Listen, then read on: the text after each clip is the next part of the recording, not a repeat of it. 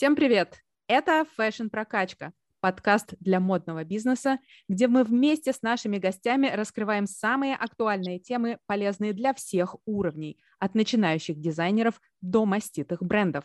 Его ведущие – Ольга Штейнберг, специалист по коммуникациям и автор телеграм-канала «Фэшн-прокачка». И Евгений Горцев, эксперт по электронной коммерции. Сегодня мы будем говорить о маркетинге. Но это не просто будет разговор о маркетинге, а разговор с очень опытным человеком, который известен на рынке маркетинга некоторыми яркими событиями, о которых мы обязательно вспомним. И что еще важно, это не просто человек с опытом фэшн, он с опытом также и других рынков. Он работал в бьюти достаточно много, он даже успел поработать в ресторанном бизнесе. И вот аккумулируя весь его опыт с разных отраслей, мы сегодня хотим поговорить с ним об актуальных вопросах маркетинга и как мы это можем с вами применить в нашем фэшн.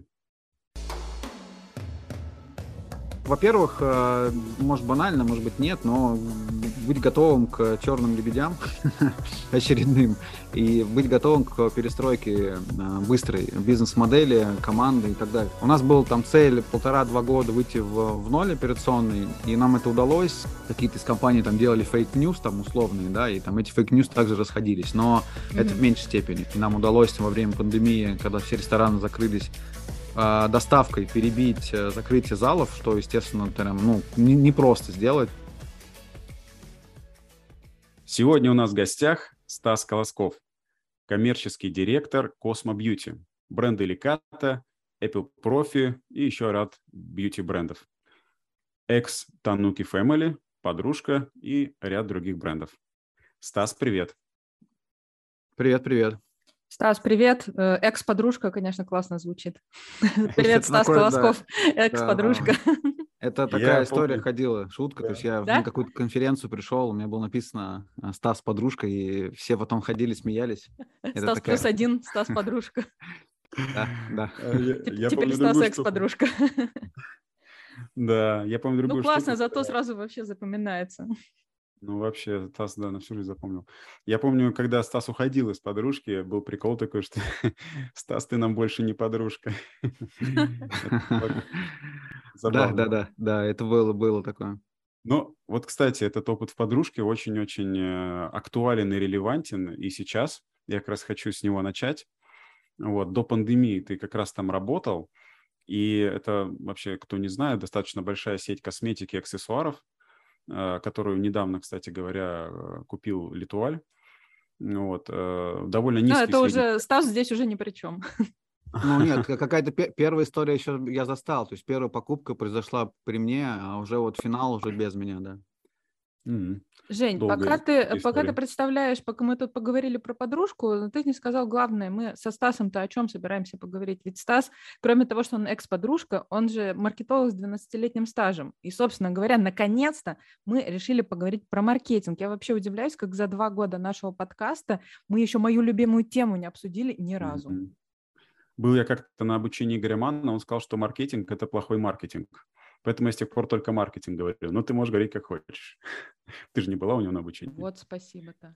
Я книжку только читала, а там ударений нет. Книжку я читала. Это одна из первых, мне кажется, моих книжек была, которая, в принципе, начинает влюблять в маркетинг. И как раз-таки начинаешь... В тот момент ты начинаешь говорить маркетинг. Когда ты первый раз прочитаешь книгу Игоря Манна, ты начинаешь понимать, что, да, что все-таки, наверное, так правильнее, но спор до сих пор, как понятно, продолжается. Ну ладно, мы не будем развить холивар. Я пиарщик, мне все равно. Ну да, все верно. Какой у вас там маркетинг или маркетинг? Хорошо. Так вот, про подружку. Низкий средний чек, большое количество разных товаров, в профессиональных сленге это называется SKU. Вот. И еще в 2015 году, я помню, мы с ними общались, они не верили в свой собственный e-commerce как канал продаж, то есть свой онлайн делать не планировали. Но потом пришла новая команда через пару лет, включая тебя, и удалось это сделать. Вот, Стас, расскажи, пожалуйста, как? Поделись рецептом успеха.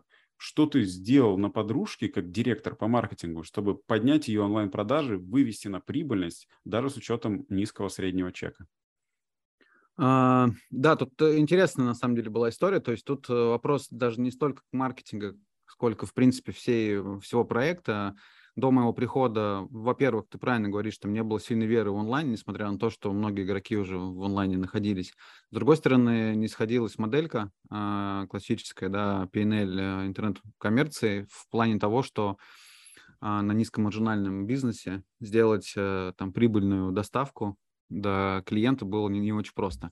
О, да, логистика – это самое сложное. Да. И, собственно говоря, там стоял вызов некий, эту модель сделать такой, чтобы и там оставалась условно и прибыльность какая-то, и в то же время мы могли там давать промо, какие-то активности и все остальное. Вот достаточно долго эта модель никак не могла сформироваться, и там мне удалось вместе с командой, вместе там с нашими ключевыми партнерами найти ту самую модель, те самые тарифы, те самые ставки и, что самое главное, наверное, ассортиментное наполнение, позволяющее зарабатывать на этом проекте.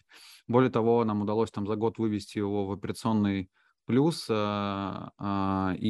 вот это вот самое интересное, не просто запустить, а заработать. Да, то есть это, ну, в принципе, глобально в подружке компания про деньги, про заработок, про экономику и вот про ебиду и все вот это вот, поэтому любой проект, который запускается в рамках компании, запускался и там сейчас, я уверен, запускается всегда только через числа, только через экономику, поэтому если бы это было такое эфемерное что-то через 5 лет окупаемое, вряд ли бы даже дали это сделать, поэтому... У нас был там цель 1,5-2 года выйти в ноль операционный, и нам это удалось. Во-первых, наверное, ключевое, конечно, преимущество, что в принципе к 2015 году аудитория подружки сильно-сильно ждала онлайна, потому что, ну, во-первых, не все любители там посещать магазины, во-первых. Во-вторых, не во все точки доставка была, точнее, доступность была подружки в офлайне. И там многие люди, там, видя, как достаточно активный ассортимент, как так активно открываются магазины, но не имели доступ ни на там маркетплейсах, нигде, где приобрести товар подружки, особенно что касается STM-брендов. Там в подружке очень много STM-а, и там достаточно высокая доля продаж STM-а. И, интересно, кстати. Это... Да, и, соответственно, аудитория, ожидавшая уже этого, это нам, конечно, сильно помогло. И, ну, и более того, это уже лояльная аудитория, там больше там, 4 миллионов баз уже тогда была, и, соответственно, только с одной с этой базы можно было уже делать какие-то продажи. И второй момент, это, как я уже сказал, ассортиментное наполнение, то есть нам было важно подобрать тот продукт, который максимально, во-первых, маржинальный, во-вторых, максимально интересен этой аудитории. И третье, это, конечно же, там сервисная функция, то есть это и доставка, и вот потом уже самовывоз подключили. И я, наверное, скажу даже, что там какого-то супер-мега-маркетинга на старте-то и не было, потому что мы в саму модель закладывали, что потенциально мы не могли себе позволить инвестиции большие в маркетинг, потому что в диджиталку, в перформанс, потому что банально мы бы тогда у нас моделька бы не сошлась. И мы в основном работали на нашей текущей базе. У нас же был сайт, но он был не электронная коммерция, а просто сайт с адресами магазинов, там некая витрина такая. И мы, естественно, приняли решение его трансформировать, то есть уже какой-то трафик был. Мы накинули туда трафик, который там наш лояльный трафик, плюс само ожидание аудитории, там экономика, которую мы сложились, вот она вся так вот сложилась, что проект взлетел. Но есть как бы нюансы, безусловно. Нюансы в том, что, ну, на моей практике кто-то там больше 20%, наверное, сложно рапортует сейчас о доле онлайна, да, то есть потому что по большому счету классическая компания, когда из офлайна в онлайн выходит, там 20% там, это прям такой очень крутой показатель, до которого далеко не все еще формат драгери там и бьюти добрались, поэтому... Тогда стоял триггер там, на там, 5-7%, и это был такой хороший бы результат по итогам года. Я не знаю, там сейчас какая ситуация, но я не думаю, что это там существенно выше цифры, чем там 5-7-10%. То есть все-таки это не корневое наше было направление, но достаточно значительное, конечно, было. Если можно сказать, вот на момент твоего ухода, какую долю занимал онлайн и какие были прогнозы дальнейшие? Ну, примерно, как я и сказал, то есть мы начали, понятно, что там с 1 чуть больше процентов, потом до конца года был план дойти там до 3%. И дальше развивать уже там 7, там 9, 12 и так далее. Там прогноз строился на 3 года, но по понятным причинам трехлетняя стратегия сейчас уже не очень актуальна, и тогда уже была не очень актуальна, поэтому мы там каждые полгода пересматривали. В идеальной схеме мы там видели это там 10-15%, в 15 прям слабо верилось, но там в 10 вроде как верилось. Более того, это 2-3% это без пункта самовывоза в рамках магазинов подружки. Как только подключается, да, понятно, ПВЗшки через собственные магазины, да, такая некая омниканальность, то, конечно, там плюс-минус 2-3% еще, скорее всего, прибавляется. Поэтому вот 10-12 это, наверное, тот потолок, который мы тогда всем прогнозировали. Окей. А скажи, пожалуйста, как вообще...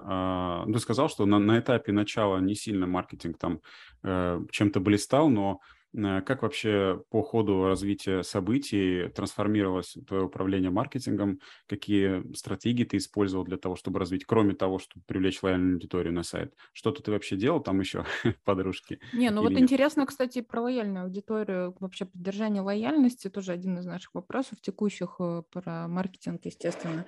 Да, как, что делать с лояльной аудиторией вот при условии, что ты вот сфокусировался на ней? Сейчас многие, кстати, во всех сегментах фэшн очень много таких компаний, брендов, которые действительно сфокусированы на текущей аудитории, пока еще не понимают, там, где брать новые и так далее. Вот что можно делать с лояльной аудиторией по твоему опыту?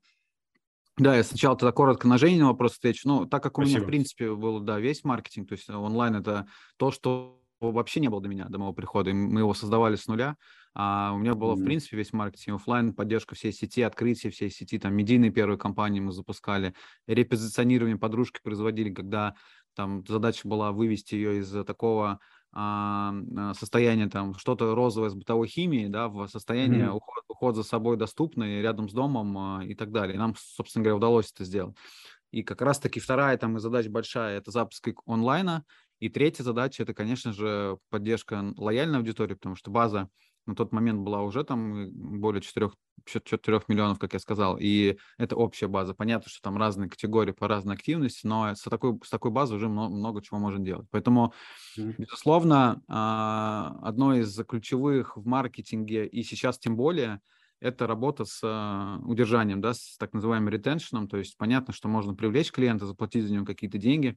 Сейчас, конечно, это делать сильно сложнее. Я думаю, чуть дальше про это тоже поговорим. Но ретеншн вылезает прямо на передний план, и работа с лояльной аудиторией – это прям такая очень-очень основная задача, которая стояла на тот момент. Что туда входило? На самом деле огромное количество мероприятий и активностей. Самые простые, понятно, что триггерные всякие сценарии по изучению спроса, изучению покупок и коммуникации этой аудитории на ту тему, на тот продукт, который с вероятностью 80-90% окупится и будет интересно этой аудитории. Второе – это, безусловно, мероприятия, которые мы проводили для них в рамках открытия новых магазинов, в рамках наших постоянных акций, 15% 15 числа, когда просто все полки сметали и очереди стояли просто из-за того, что вот есть такая для лояльных клиентов акция. Это наши, это наши акции, дни рождения, юбилеи, именины и так далее. То есть это такой полноценный, большой очень сегмент работы,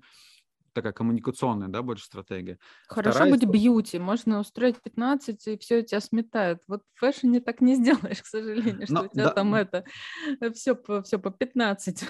Да, но тут еще важный момент, что понятно, что для лояльной аудитории всегда какие-то привилегии дополнительные. У нас была, во-первых, скидочная мотивационная карта. Сейчас понятно, что все уже любят бонусы, но на самом деле подружка не просто так не переходила на бонусы. Средний чек невысокий, Жень, ты правильно заметил в самом начале. И, безусловно, накопить на какие-то большие бонусы достаточно сложно. Возвращать больше 10-5% бонусами – это такая себе история. То есть она может сильно ударить по эффективности, потому что людям, чтобы накопить на какую-то покупку, нужно условно каждую неделю ходить что-то покупать. Поэтому мы оставляли намеренно процентную скидку, но она бы зависела от покупок в предыдущем месяце. На самом деле уникальная система, вот на тот момент не было такой программы лояльности, когда твоя скидка зависит от твоих покупок в предыдущем месяце. И это прям корневое, наверное, преимущество в подружке, которая тогда отрабатывала. И вот та аудитория, и мы причем проводили исследования, даже спрашивали аудиторию, хотите ли вы поменять эти условия на какие-либо другие. Большое очень полевое исследование было, несколько дней мы общались с аудиторией, с привлеченными агентством, и поняли, что нет, мы не будем ее менять, потому что именно это и ценится. Условно, ты там, приобретая на определенное количество рублей, ты там в следующем месяце получаешь себе там большую скидку. И это прям очень классно триггерило. Мы об этом напоминали, безусловно, в конце месяца. Вот ваша скидка такая-то, не забудьте там потратить, либо вы там не накопили на свою скидку столько-то. Сейчас это кажется банальными вещами, но на самом деле она настолько банальна, насколько работает, да, и как показывает практика, да, это достаточно эффективные инструменты. Конечно. Супер. Какая разница, банальная или нет, главное, чтобы работало. Точно, точно, я полностью согласен. Стас, хочу перейти к следующему вопросу. Вот, очень интересен твой опыт после подружки. Вот, как известно, ты пошел работать в Тануки. Это сеть ресторанов азиатской кухни и японской, в первую очередь. И вот там, скажем так, у вас был то, что я называю экстремальным маркетингом. Вы делали очень много вызывающего, такого нестандартного, яркого креатива. Вот расскажи, пожалуйста, почему пришли к такой модели маркетинга? Вроде в подружке такого не было. Вот как это делали? Где брали идеи? Вот сами это реализовывали или аутсорсили у кого-то? И самое главное, насколько это в итоге было эффективно? Во-первых, наверное, я начну с того, что, конечно же, когда ты приходишь в компанию, ты сразу там слышишь задачи, которые стоят перед тобой, как перед руководителем там, будущего подразделения большого, и тогда на входе мы сразу с собственником обсуждали, что там он хотел бы, помимо там эффективного диджиталки, там перформанса и всего остального, там яркие какие-то компании, которые были беззаметны. И тут была вызов такой какой-то, что с одной стороны ты там я совсем не хотел там чернить, и там мне вот неприятен чернушный маркетинг от слова совсем. И мне нужно было там трансформировать его желание хайпа, так называемым, хотя там не сильное слово это люблю, но и трансформировать его в эффективный маркетинг, который бы там давал там правильный, честный пиар, да, и правильные эффекты к этому всему. Мне кажется, нам это удалось сделать с командой, и те компании, которые провелись, во-первых, какие-то части из них там, понятно, придуманные и запланированы, какие-то нет, и там по понятной истории там какие-то вещи случаются неожиданно, и мы там как-то на это реагируем, но процентов, наверное, 90 идей, которые мы генерили, это наша собственная идея, которую мы либо сами, либо мы там пытались вдохновиться какими-то историями там, от внешних ребят, но скорее это собственный продакшн, собственная идея, и происходило это в режиме двух, наверное, таких параллелей. Первая параллель – это, конечно же, инфополе, которое происходит вокруг, и очень важно очень быстро на него реагировать. Ситуативный такой маркетинг, у вас много было его. Да, то есть условно, ну, как пример, там, жара там 30 с лишним градусов, мы быстренько придумали, а почему бы нам воду бесплатно в ресторан не выдавать, да. И люди, это прям бомбило все СМИ, потому что никто так раньше не делал, никто не догадался просто выдавать воду. Вода там, себестоимость бутылочки воды, там, ну, примерно сами себе представляете. И выдавать ее любому желающему на фоне дикой жары, но это не требует каких-то там супер-мега затрат. Мы сделали там 2 пресс-релиза, оно разлетелось там по всем СМИ федеральным, и мы сделали первый, кто в хорике, в принципе, сделал такую историю. На самом деле просто вот посидели, подумали, что бы нам сделать такого интересного. Там, любые другие инфоповоды, вот мы пытались их ловить, что-то вылетало, что-то нет, конечно же. Бывает одного посева там в канале достаточно, бывает надо там сильно приложить усилия. Поэтому это там собственная команда, это креативные ребята, это ребята, которые там за копирайт отвечают, за социальные сети, и много что рождалось там через социальные сети, дальше уходило там за пределы социальных сетей. И вот такая атмосфера была просто в команде, что мы там, я, во-первых, никого не... Атмосфера стартапа, я бы сказал.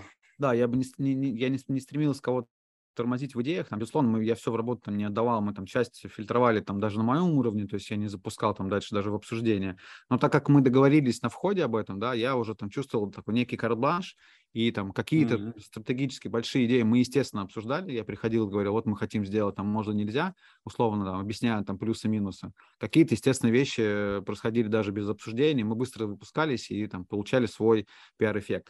Отвечая на твой вопрос, последний, там, эффективно-неэффективно, но очевидно, что да, потому что мы, несмотря на наш пиар, там еще же и параллельно сильно анализировали, там, что с базой происходит, что с клиентом происходит. Мы росли в онлайне прямо агрессивно сильно, и нам удалось во время пандемии, когда все рестораны закрылись, доставкой перебить закрытие залов, что, естественно, прям, ну, не просто сделать, так, слово, потому что все-таки там 30-40% это история, которую требует где-то найти, да, то есть 30-40% отняли выручки в пандемии, а нам нужно где-то было их искать. И вот нам удалось перекрыт доставкой.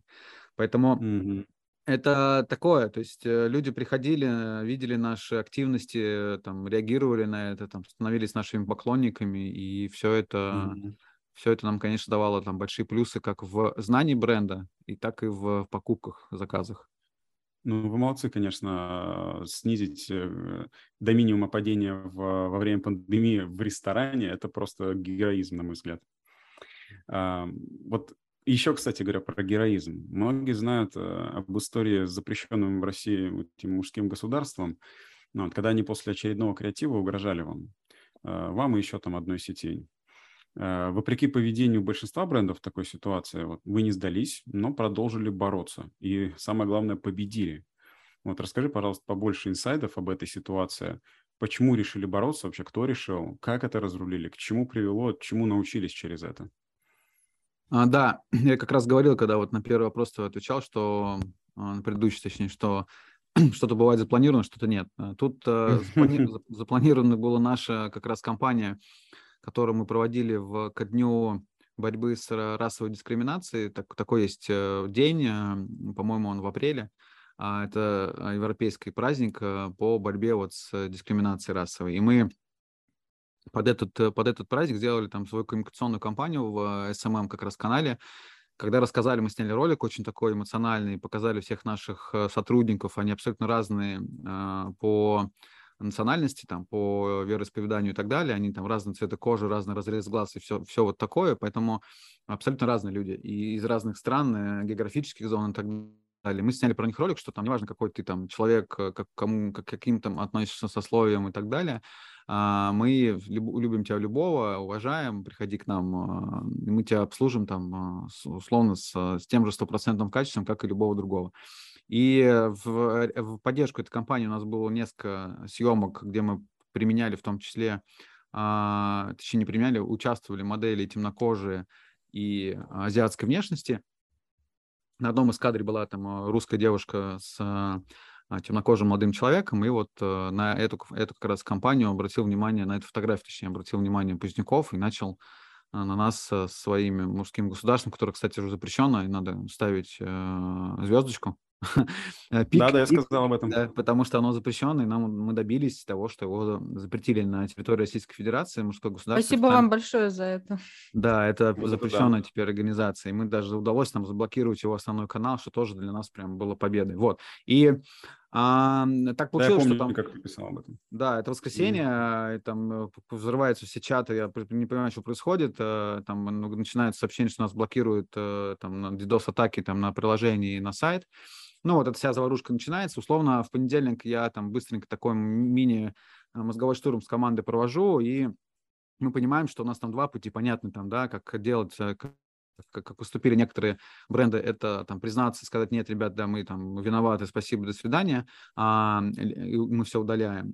И либо отстаивать, потому что ничего криминального не случилось, мы там абсолютно правы, и мы абсолютно никого не обижали. Более того, он там какие-то прошлогодние компании вспоминал, которые давно уже там никаким образом не относятся ко мне там и к компании и так далее. И там речь шла про последнюю историю, связанную с темнокожим молодым человеком. И мы начинаем реагировать, то есть я созваниваюсь с собственником, мы принимаем решение, что мы идем дальше, мы будем давать отпор, я ему рассказываю, там, как я это вижу, как видит эта команда, он соглашается, дает на это там свой окей, и все. И мы, собственно говоря, с этого дня, я там, наверное, дня 3 был просто на какой-то дикой связи со СМИ, со всеми. Мы специально, естественно, начали поднимать это на уши, чтобы на это все внимание обратила общественность и СМИ и так далее, потому что они нас бомбили на несколько дней. Там, не могу сказать, что мы какие-то сильные потери понесли, но это было неприятно, как минимум. Там все IT, там все подразделения были в таком 100% боевой готовности, потому что происходило... Да, там вплоть до того было же, Стас, что его единомышленники заказывали товары, заказывали в ресторанах, и потом их не забирали. Да, но с этого все началось, да. Максимально саботировали. Да. Мы отключили онлайн-оплаты, там, всю историю. Но в то же время, уже там к концу первой недели очень многие начали также делать заказы, но плюс к нам. То есть они просто их оплачивали, даже не ждали доставки. То есть это те люди, да, которые нас поддерживали, да, мне просто писали там тонны людей в личку, что, Стас, там мы сделали заказ, вы даже нам не привозите ничего, просто вот мы хотим вас поддержать. Вот, конечно, это все настолько вдохновило, то, что, конечно, мы приняли решение точно добивать эту историю. Мы начали через партнеров там взаимодействовать с HQ, Apple Store, с поддержкой и так далее, чтобы они, наконец, заблокировали там Telegram-канал, то есть под угрозой удаления с App Store Telegram получилось заблокировать его основной канал. И это там шло почти месяц, мы боролись с этой историей. Удивительно, кстати, что сам-то Телеграм вам так и не ответил, да, насколько я помню? Да, к сожалению, политика Павла, понятно, он за свободу слова и в этом плане вообще не отступает, и, к сожалению, вообще никакой реакции от Телеграм не было, здесь сработал только Apple, который и Google в том числе, которые по политике их внутренних распорядков, внутреннего норм, да, они нарушали нормы авторских прав, нормы какой-то агрессии и всего остального. Вот. И нам удалось это сделать. Условно, мы, конечно, получили колоссальную поддержку от СМИ и от части представителей. Соответственно, такая вот история, которая, наверное, Кантануки стала после этого известна в каждом регионе, отдаленно, даже где ее, в принципе, нет. Это такой большой плюс. Угу, супер. Спасибо, что поделился. Интересно, что, занимаясь маркетингом, можно заниматься и вот такими вещами. И да, кто сказал, что маркетинг – это безопасно? Нет, маркетинг вообще не безопасно ни разу. Да, это точно. Интересный опыт очень, Стас, спасибо. А можно какой-то вывод еще, чтобы подытожить эту историю? Мне самому просто очень интересно. Какой тебе же еще вывод нужен из этого? Слушайте, вывод какой? Нас приглашали с этим кейсом на изменение сознания.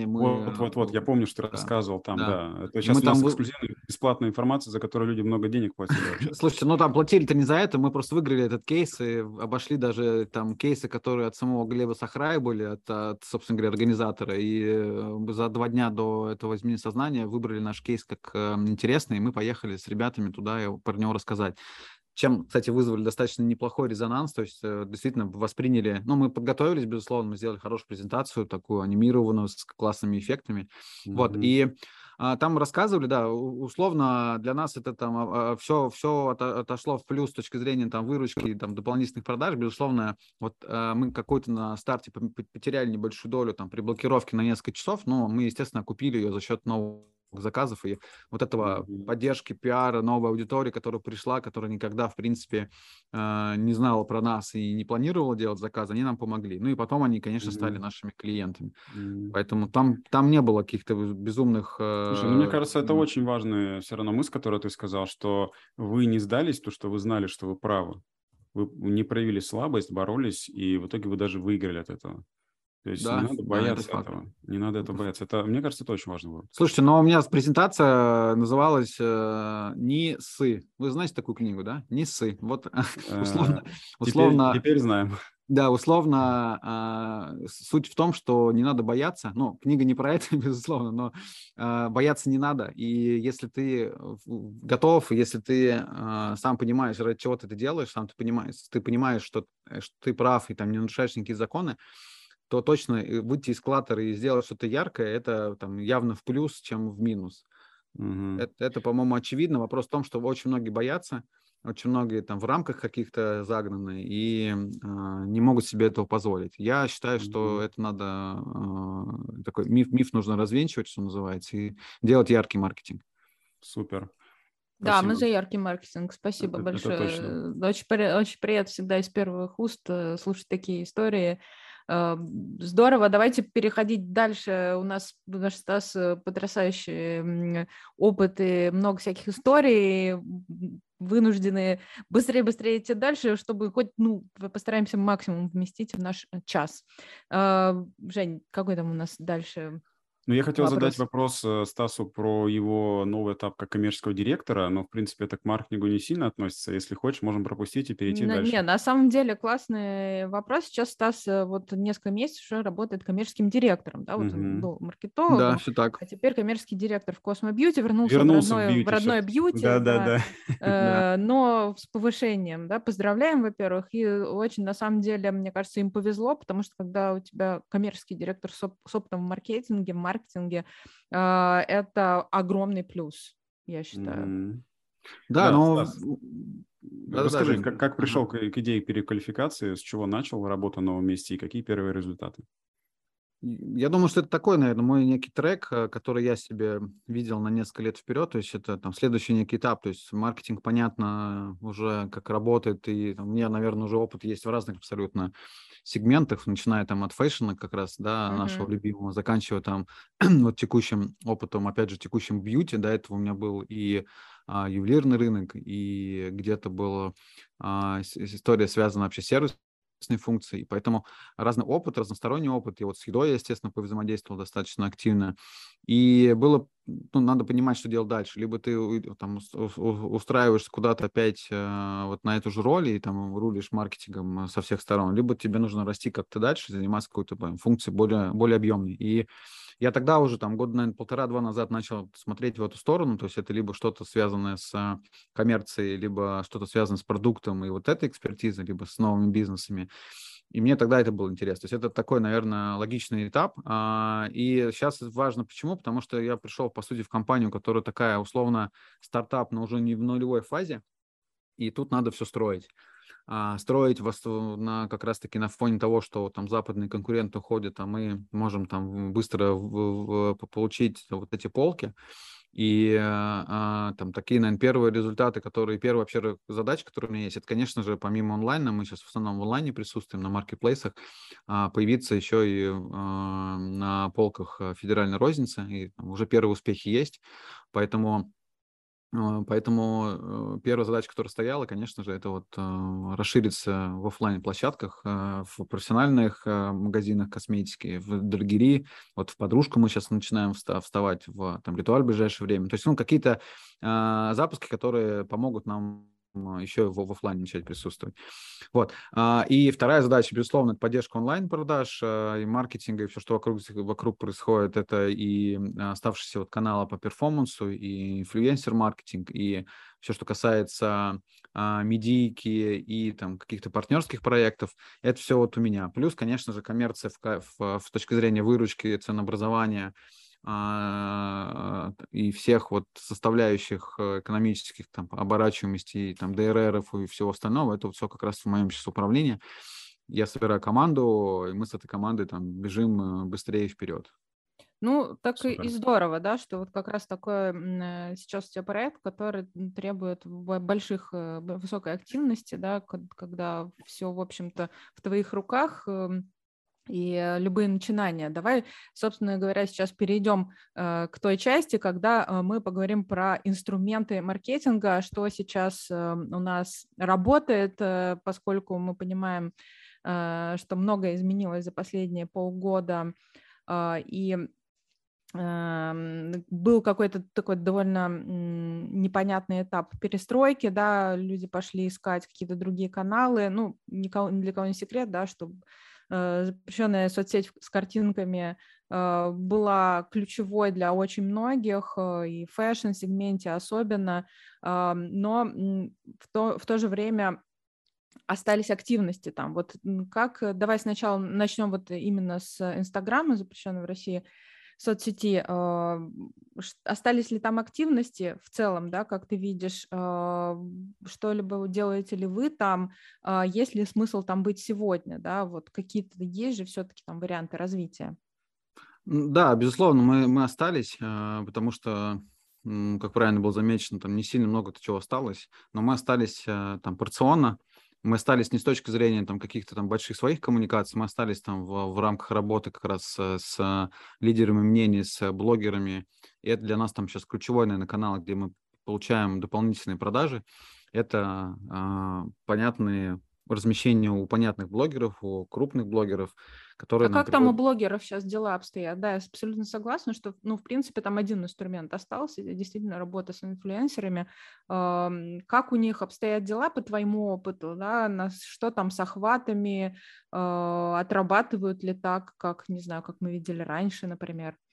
Ну, да, ты знаешь, тут просто есть некая схема, то есть у нас это выглядит как там проверка гипотезы и масштабирование по всем продуктам, особенно новинкам, но у нас есть там наши там постоянные, условно, можно их так назвать, в кавычках, амбассадоры, которые дают хороший эффект, мы их знаем, мы с ними там плотно сотрудничаем. Но довольно далеко не все заходят сейчас хорошо конвертят в продажи и там с понятным ДРРом, опять же, но сильно очень упала, конечно же, охватная история. То есть есть блогеры, которые условно потеряли там 20-30% аудитории охватов, а есть блогеры, которые потеряли там до 70%. Очень сильно все зависит от лояльной аудитории. И вот остались те блогеры, у которых прям почти там условно тот же объем аудитории, также их читает, и там какие-то просто миллионные охваты, я вообще не падаю и ищее. И, конечно, это сильно зависит от типа аудитории, от типа блогера. Но они достаточно, их есть, что называется, они остались. Вопрос только в том, поиска их и вот такой очень кропотливой работы по отбору и проверке этих гипотез, что, безусловно, стоит денег, и надо к этому быть готовым. Скажи, пожалуйста, а вы при отборе инфлюенсеров пользуетесь платформами какими-то, которые вот имеют там, некоторые, не знаю, там Label Up, еще какие-то, либо вы сами ручками ищете, какие способы используете? Да, ищем руками, у нас там скауты работают, но анализируем аудиторию через сервис, именно анализ аудитории, там вовлеченность, охват на истории и так далее, по там, баллам, скорингу, по качественной аудитории, ну, такие классические сервисы. С точки зрения поиска только сами, потому что, как показывает практика, мы пробовали подключать как раз-таки CPA-платформа, но для нас это пока не отрабатывает. Очень важно сейчас это вот найти правильную аудиторию, правильного инфлюенсера, который там даст эффект. А, к сожалению, через платформу пока это не удается делать. Ну, я имею в виду, да, платформы для подбора именно, когда там задается тематика, типа вроде как там какую-то подборочку выдают. Ну, я тоже в целом за то, чтобы вручную подбирать, да, это как-то всегда надежнее, а проверять через сервисы уже потом. Да, вот как раз хотела тоже про CPA задать вопрос, работает ли. Ну, по модели CPA, не знаю, по-моему, сейчас китайские блогеры все уже перешли на... Ну, не китайские блогеры, а рекламодатели, да, в Китае, которые размещаются у блогеров, они все уже давно работают по модели CPA. Это, поясню, да, это когда блогер получает оплату только если была совершена покупка. Покупка, по-моему, да? Да, все верно. И, собственно говоря, мне всегда интересно, работает ли эта модель в России. Я все время слышу от там, тех людей, которые работают в инфлюенс-маркетинге, ну, как бы вроде да, там как бы все пробуют, но вот есть ли выхлоп действительно и есть ли такая тенденция? Очень сильно зависит. У меня опыт был в разных категориях, очень сильно зависит от категории как раз-таки. То есть если там CPA, там, например, в том же самом Танухе очень классно отрабатывал, мы работали, по-моему, со всеми площадками, которые были.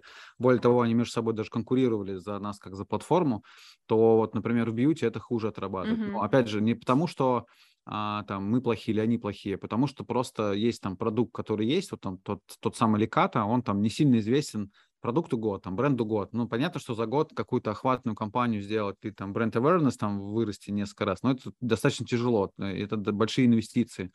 Поэтому все, что приходит с CPA-ных платформ, оно не так конвертится, как наши личные там договоренности с амбассадорами, там, так называемые. Поэтому вот сейчас это не работает. Если знание достаточно понятно, и рынок знает этот продукт, то выхлоп будет очень хороший. И тут я прям рекомендую, что если заходить на этот рынок с понятным продуктом, можно получить очень большой объем дополнительных заказов, и это точно надо пробовать делать. Так, хорошо, здорово. Ну, в общем, в принципе, разобрались с Инстаграмом. Давай перейдем во ВКонтакте. Как известно, в марте все как ринулись туда, как начали там заводить аккаунты. Ну, да, в общем, так и завязли в основном, да. Но отзывы такие в фэшне очень много, кто попробовал, ну, не очень много, ну, много кто попробовал таргетинг и не слышал ни одного положительного отзыва, что вот все работает, все летит и так далее. То есть там что-то не откручивается, в общем, неэффективно, ничего. Что, по твоему мнению, происходит с ВК? Есть ли там все-таки перспектива, может быть, как-то еще разгонится, и, может быть, по опыту какие-то форматы, которые там вы используете? Не просто постинг, да, там не просто таргетинг, а что-то, вот что заходит. Ты знаешь, вот уникальная история, что когда там, да, классическая реклама ВКонтакте, пока мы не научились ее масштабировать, так же, как и весь рынок, есть там нюансы, и там даже какие-то компании, если проходят успешно, у нас масштабировать их не получается. Слишком дорого либо CPO, либо мы не можем себе там позволить платить так дорого там за трафик, но есть история, когда мы попадаем, опять же, вот с потоком посевов, да, мы попадаем в какие-то недорогие группы, там, условно, за 1000 рублей мы можем получить там 15-20 тысяч заказов. То есть интегрируетесь в какие-то паблики, да? Да, и причем может быть так, что этот паблик вроде как на вскидку-то не должен принести нам сильно доход, но он настолько разносится по группам, что вирусится, да, что условно там за небольшую денежку ты получаешь хороший охват. Но это там понятно, что не там масштабировать тоже тяжело, но вот пока все, что удается ВКонтакте сделать, это правильный посев правильной группы, потому что пока остальные форматы у нас отрабатывают не очень хорошо. Ну, я так понимаю, что группы тоже скауты находят, конечно, да, ищут, да, там с ними вручную договариваются. Все так, да. Угу. Интересно. Ну, да, хороший фидбэк. Что ж, ребята, смотрите, надо вот такое попробовать. Плюс я всегда рассказываю, что там очень много интересных разных форматов тоже можно пробовать. Ну, ВКонтакте они очень много сейчас рассказывают про свой формат клипы, и вот прям вот, что охваты вообще огонь, но, честно говоря, мне ни качество не нравится особо, ни выхлоп тоже не слышу, чтобы был, хотя клипы во ВКонтакте, там есть интересная штука, их тоже можно продвигать через рекламный кабинет, ну вот если бы еще это все работало. Да, да, это факт. Ну что ж, давай теперь про Телеграм. Что в Телеграме какие-то... Ну, про Телеграм тут тоже многие ринулись и вообще не знали, да, что Телеграм, собственно говоря, это мессенджер, а не соцсети. И думали, что там вообще... Ну, реально очень много людей, брендов, да, которые пришли, что-то там завели и думали, что, блин, ну все, сейчас же как-то там вот попрет. И не поняли, да. Вот, то через пару месяцев начали там появляться вот... А как продвигаться в Телеграме? А вот так, смотрите, ребята, там вообще никак нельзя продвигаться, кроме там взаимопиара, делайте посевов, опять же, да? Угу. Что-то делаете в Телеграме? Какой? Ну, меня больше интересует вопрос контента. Что в Телеграме делаете, что заходит? Сейчас, наверное, я бы сказал, что особо ничего не делаем, то есть, условно, Telegram Ads там может себе позволить, там не каждый, с другой стороны, сейчас он стоит дешевле, но там... А сколько сейчас стоит?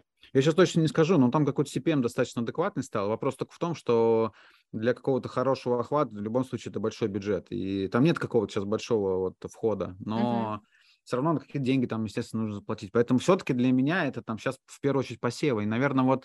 к Тануке немножко вернуться, то там, конечно, вот этот канал мы рассматривали только как посевы, и любая активность, которая была у нас вот внешним пиаром, мы ее там зарождали почти всегда из телеграммов и дальше уводили в другое поле. То есть это там такая нулевая точка для нас была правильных посевов, очень правильная коммуникация должна быть, правильный месседж там и так далее.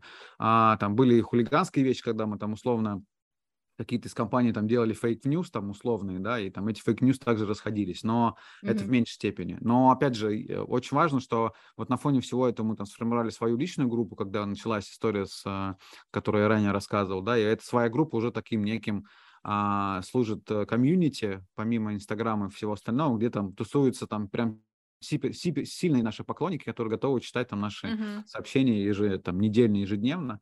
Их там немного, но они там прям такая ядро лояльной аудитории, можно так сказать. Поэтому какую-то классическую рекламу пока не пробовал, и, наверное, крупные бренды могут себе позволить какой-то эффект с этого пощупать, но вот для меня это пока все-таки посев и такой вот комьюнити для там супер лояльной аудитории. Да, полностью согласна. Кстати, вот, ну, смотрю, у фэшн-брендов довольно есть много брендов, которые очень интересно нашли для себя формат. Он абсолютно не дублирует никакие другие соцсети, не дублирует Инстаграм, а действительно вот какие-то комьюнити вещи начали делать, и хотя там, может быть, не такое огромное еще количество подписчиков у них, но очень так лампово и душевно получается. Мне кажется, вот Telegram, он действительно именно для этого, для комьюнити, и вот там и люди как бы такие сидят, да, которым вот это вот все важно, потому что Telegram — это всегда про близость к автору, да, к тому, кто ведет канал. Мне кажется, это вот изначально влияет. Да, все так. Так, Оля точно знает. Да, я точно знаю.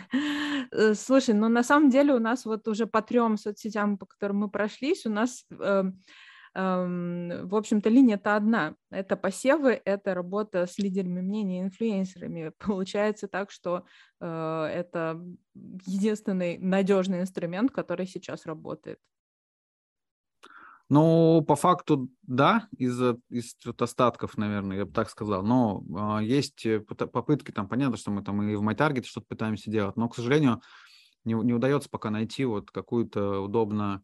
MyTarget теперь один остался. Было же Критео и RTB Haus ушли, да, и получается, что по ретаргетингу только MyTarget остался. Я не знаю, насколько он... Ну, вообще, в принципе, ретаргетинг хорошая штука, но мало кто в него играет. Из фэшн точно довольно мало брендов я вижу.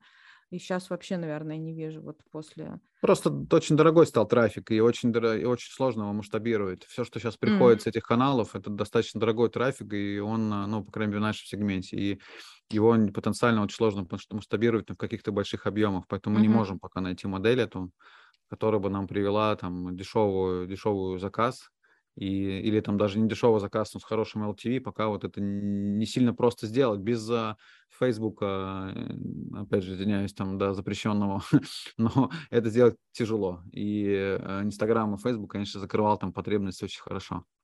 Да, и очень жалко, просто я с ретаргетингом работала именно с компаниями, да, вот как раз из Критео, с RTB Haus, знаю, что у них были вообще очень классные инструменты, у RTB Haus даже был full funnel, когда можно было новую аудиторию приводить, да, вот как бы один из инструментов у них такой был. Очень жаль, что сейчас нет этого. Ну, посмотрим, может, еще что-то вернется. Ну, что еще у нас осталось? Не знаю, вот про Яндекс.Дзен тебе есть что сказать? Ну, пробовали. Я не могу сказать, что это какой-то для нас там, опять же, клондайк, но это больше такая имиджевая составляющая, то есть там какие-то заказы могут с этого идти, но много ресурса требует. И, да, это точно. Да, много ресурсов. Либо это давать аутсорсить кому-то и там контролировать, либо там внутри каким-то контент-мейкером становиться с командой. Ну, не знаю, пока вот я, наверное, как каким-то классифайдом, каким-то там, не знаю, техпродуктом подходит, и это здорово, но вот мы пока не нашли там какой-то большой, опять же, сегмент. Угу. Да, Яндекс.Дзен такая специфическая площадка, конечно, с специфическим контентом, и действительно много затрат, да, на это требуется. Но я знаю, наверное, в последнее время как-то слежу за Дзеном.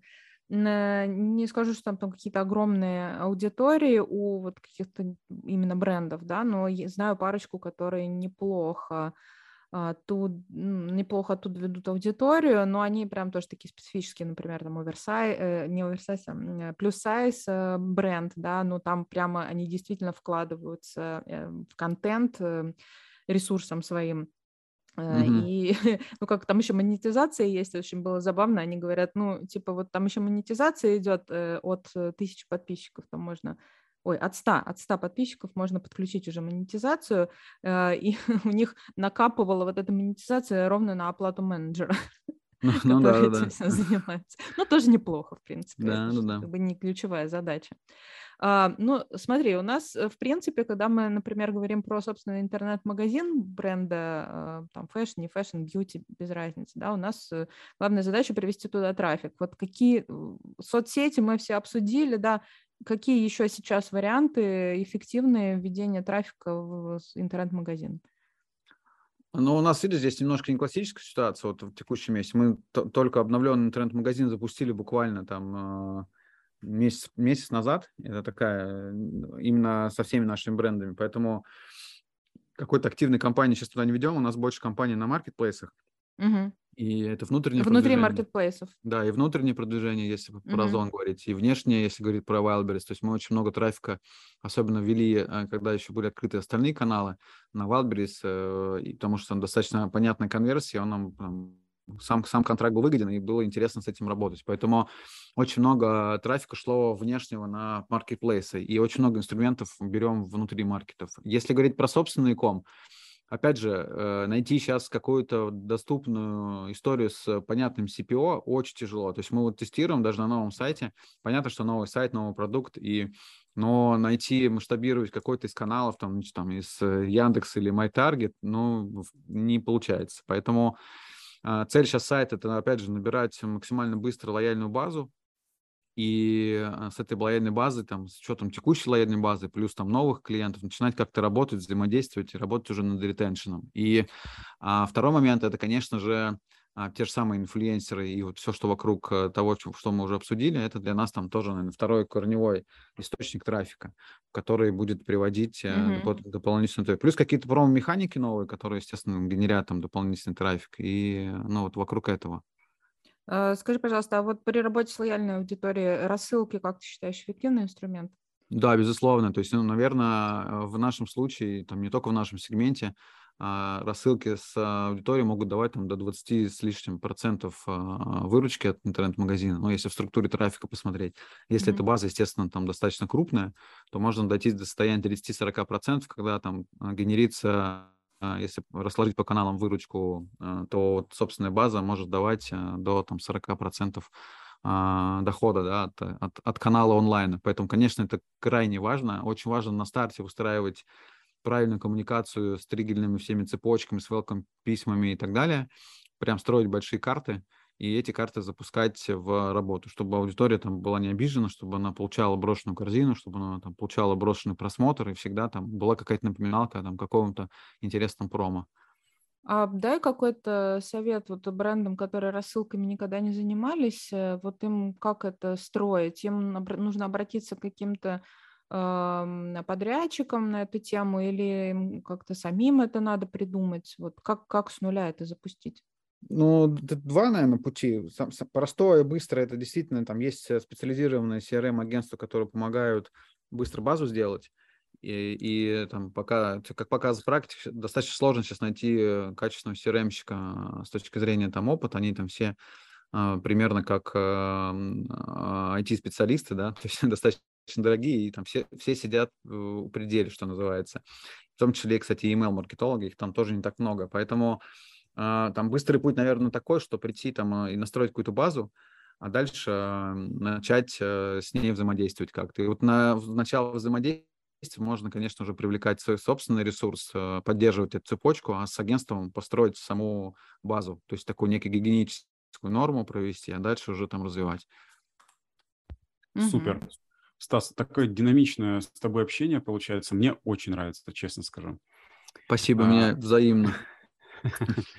Оля начала вопрос такой про совет. Я хочу его расширить. Очень классно было бы услышать от тебя 3 совета. Можно 1 по маркетингу, 1 по развитию бизнеса и 1 по продажам. Сначала для новичков. Какой ты хитрый, Женя, потому что ты закрутил, давай, говорит, нам советов целую вагон и маленькую тележку. Да, всю мою жизнь хочешь, чтобы я рассказал. Надо пользоваться моментом, когда такие люди, как Стас, а я считаю его высоким профессионалом очень высокого уровня, когда они у нас на подкасте. А второе, 3 совета, это для более опытных руководителей. Такой прям очень объемный, я постараюсь коротко, но... Да, коротенько. Ты умеешь, тяжело, умеешь, Стас, я верю в тебя. Да, смотрите, по поводу для новичков, если говорить про маркетинг, конечно, я всегда про то, чтобы слышать клиента, потребность его, и лишний раз лучше спросить, прежде чем какую-то активность большую заряжать и тратить на это деньги. То есть слышите клиента, общайтесь с ним любыми доступными способами, можно, опять же, в социальных сетях, можно напрямую спрашивать, сейчас уже кучу доступных инструментов, получать обратную связь про первые типовые продукты, про первые какие-то зачатки в идеях, и дальше это масштабировать. И уже на основе этого строить весь дальнейший маркетинг и коммуникации. Если говорить про бизнес, про новый бизнес, то, конечно же, это в первую очередь изучение. То есть очень важно, это, кстати, для новичков и не для новичков, очень важно кругозор свой расширять.